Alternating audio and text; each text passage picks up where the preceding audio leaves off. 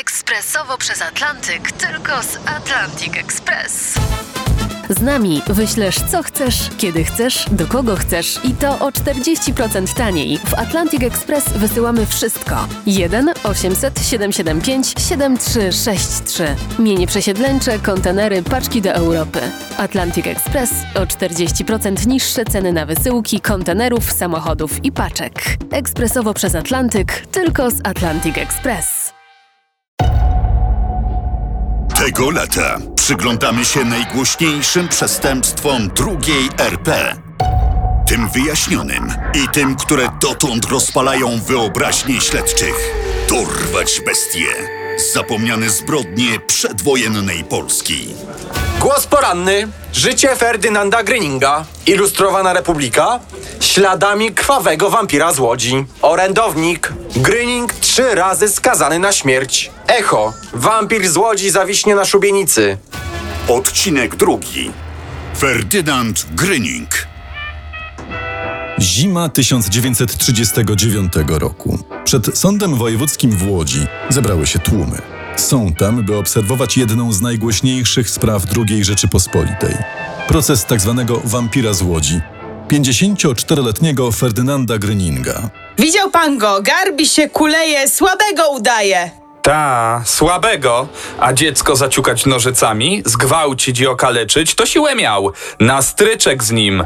Mimo przytłaczających dowodów i przyznania się do winy, w procesie odtworzono niemal całą historię mordercy. Gryning urodził się w 1885 roku, miał dwóch braci i cztery siostry. Chodził do rosyjskiej szkoły i podobno nieźle sobie radził. Rodzice uważali go za najzdolniejsze ze swoich dzieci. O wczesnym dzieciństwie Ferdynanda opowiadały przed sądem głównie jego dwie żyjące siostry. Ferdek nie miał kolegów. Z nami też się nie bawił. Często się pieklił, zgrzytał zębami, tupał, groził biciem. Matka kazała, żeby mu wtedy ustępować, a my się słuchałyśmy, więc często stawał na swoim. Ja to się go trochę bałam. Trudne dziecko wyrosło na jeszcze trudniejszego młodzieńca. Młody Gryning dostał powołanie do wojska. Nie zagrzał tam jednak zbyt długo miejsca i szybko został wydalony. W procesie sugerowano, że przyczyną wydalenia były zboczenia seksualne. Ferdynand po swojej rekordowo krótkiej służbie wojskowej stał się jeszcze gorszy. Według zeznań jego sióstr nie chciał pracować, był na wszystko i o wszystko zły, miewał napady agresji. Mimo paskudnego charakteru ku uldze rodziny znalazł sobie żonę. W swoich zeznaniach twierdził jednak, że Rodzina zmusiła mnie do żeniaczki, ja wcale tego nie chciałem. Zresztą, gdybym chciał, to czy dzień po ślubie sprzedałbym garnitur i obrączkę, upiłbym się i uciekł od żony? Szczególnie, że ona jeszcze przed ślubem nie zdradzała. To była zwykła ladacznica. Siostry stanowczo zaprzeczyły tej wersji. Według nich brat sam spieszył się do ołtarza, bo marzył o zaspokojeniu swoich niezbyt zdrowych fantazji seksualnych. Siostry podkreślały również, że po kilku dniach na gigancie Ferdynand wrócił do żony i był z nią szczęśliwy niemal rok. Państwo Gryning doczekali się nawet córki. Niestety dziewczynka szybko zmarła, a ta strata tylko pogorszyła fatalny stan mężczyzny. To właśnie wtedy przyszły wampir z Łodzi zostawił żonę, a niedługo potem zamordował po raz pierwszy. W 1926 roku podczas swojej tułaczki zawędrował do Turku. Tam zgwałcił i zamordował siedmioletnią Irenkę Erencównę. Aresztowano go wówczas i sąd w Kaliszu skazał go na dożywocie, choć sąd drugiej instancji zmniejszył ten wyrok do 12 lat. Na wieść o zbrodniczym żywocie swojego syna stan zdrowia matki Gryninga dramatycznie się pogorszył i niedługo potem zmarła. Ojciec Ferdynanda natomiast wyjechał do pracy do Niemiec, nie chcąc mieć nic wspólnego z potwornym synem. Co prawda proces łódzki z 1939 roku nie dotyczył morderstwa Irenki z Turku, ale zostało ono w nim przywołane, gdyż było mocno powiązane z późniejszymi zbrodniami Gryninga.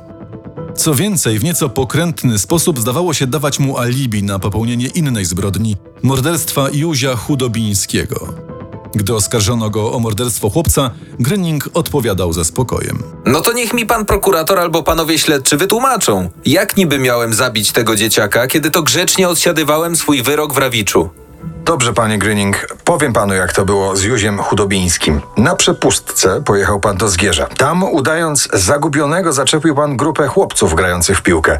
Najpierw poprosił pan o pomoc innego chłopca, Tadeusza Kuczyńskiego, ale ten odmówił. Sięgnął więc pan do kieszeni i obiecał chłopcom, że którykolwiek go zaprowadzi pod wskazany adres, dostanie 50 groszy na słodycze.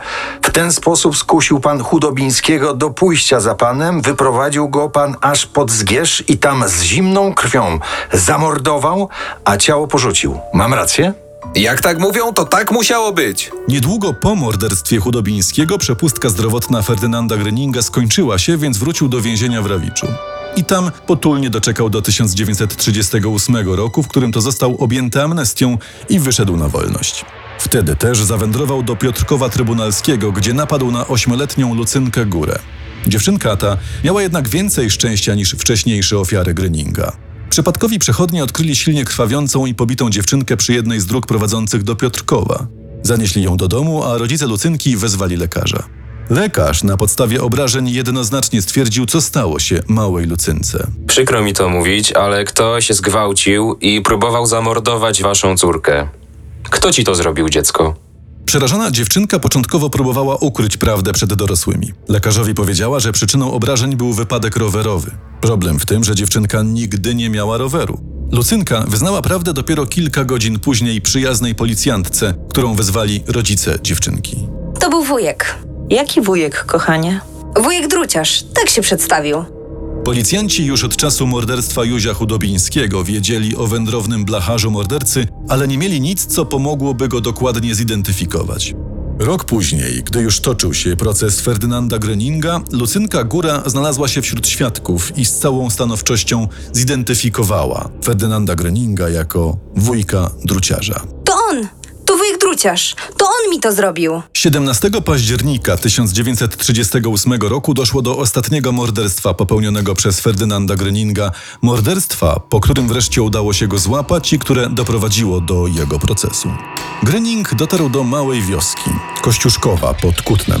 Tam przedstawił się jako wędrowny blacharz i ekspert od naprawy garnków i poprosił o tak zwaną kartę noclegową, czyli zgodę sołtysa na nocleg we wskazanym domu.